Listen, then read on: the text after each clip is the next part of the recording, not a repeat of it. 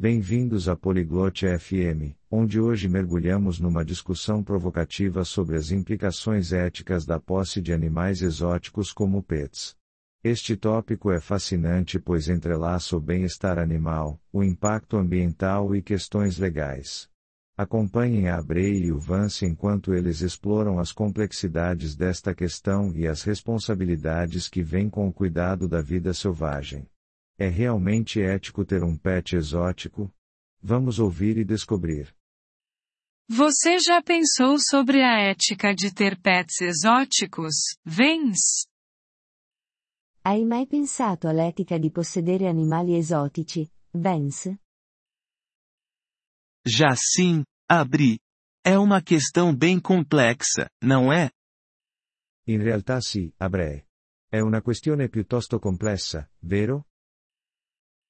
Com certeza. Por um lado, pets exóticos podem ser fascinantes, mas por outro, há tantas preocupações. Sì, decisamente. Da un lato, gli animali esotici possono essere affascinanti, ma dall'altro, ci sono così tante preoccupazioni. Exato, como o bem-estar dos próprios animais. Muitos deles requerem cuidados especiais que nem todos conseguem oferecer. Esatto, come il benessere degli stessi animali. Molti di loro richiedono cure speciali che non tutti possono fornire. Sim, e pensa no habitat natural deles. Retirá-los do ambiente selvagem pode desequilibrar ecossistemas. Esattamente. E pensa al loro habitat naturale. Rimuoverli dal selvatico può disturbare gli ecosistemi. Sem falar nas implicações legais. Algumas espécies são protegidas e possuí-las pode ser ilegal.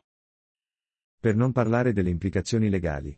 Alcune specie sono protette e possederle potrebbe essere illegale. Verdade. E mesmo que seja legal, a criação e venda de pets exóticos muitas vezes carecem de regulamentação adequada. È vero.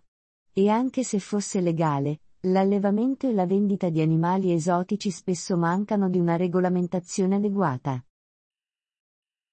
Você acha que existe uma maneira ética de ter um pet exótico? Pensi che ci sia mai un modo etico di possedere un animale esotico? Talvez, se os donos forem extremamente informados e comprometidos com o bem-estar do animal. Mas isso é um grande se. Forse, se i proprietari sono molto competenti e impegnati nel benessere dell'animale. Ma è un grande se. Concordo. E sempre existe o risco do animal ficar difícil de manejar conforme cresce.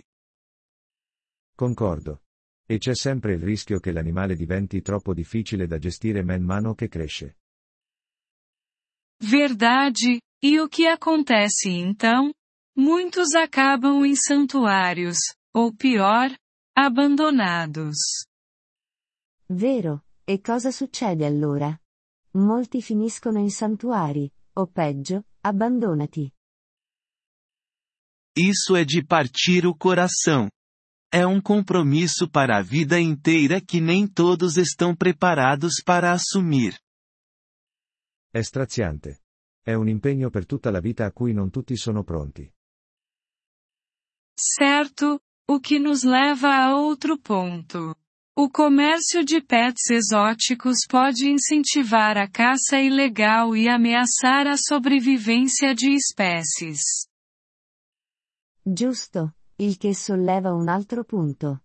Il commercio di animali esotici può incoraggiare il bracconaggio e mettere in pericolo la sopravvivenza delle specie. Essa é uma preocupação séria. É um ciclo que se alimenta, a demanda leva a mais caça ilegal, o que então aumenta a raridade e a demanda. È una preoccupazione seria. È un ciclo che si autoalimenta, la domanda porta a più bracconaggio, il che poi aumenta la rarità e la domanda. Algumas pessoas argumentam que ter pets exóticos pode conscientizar sobre a conservação. O que você acha? Alcuni sostengono che possedere animali esotici possa aumentare la consapevolezza sulla conservazione. Cosa ne pensi? É uma faca de dois gumes. Educação é importante, mas não deve vir às custas do bem-estar dos animais. È una spada a doppio taglio. L'educazione è importante, ma non dovrebbe venire a spese del benessere degli animali. Concordo plenamente. Além disso, há outras maneiras de educar sem a posse, como documentários ou visitas a santuários. Non potrei essere più d'accordo. Inoltre, ci sono altri modi per educare senza possesso, come documentari o visite ai santuari. Exatamente.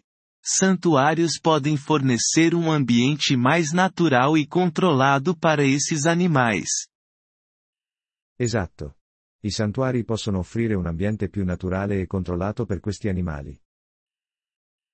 Então, você diria que os contras da posse de pets exóticos superam os prós? Quindi, diresti che gli svantaggi del possesso di animali esotici superano i vantaggi? Na minha opinião, sim. O potencial dano aos animais e ao ambiente é grande demais.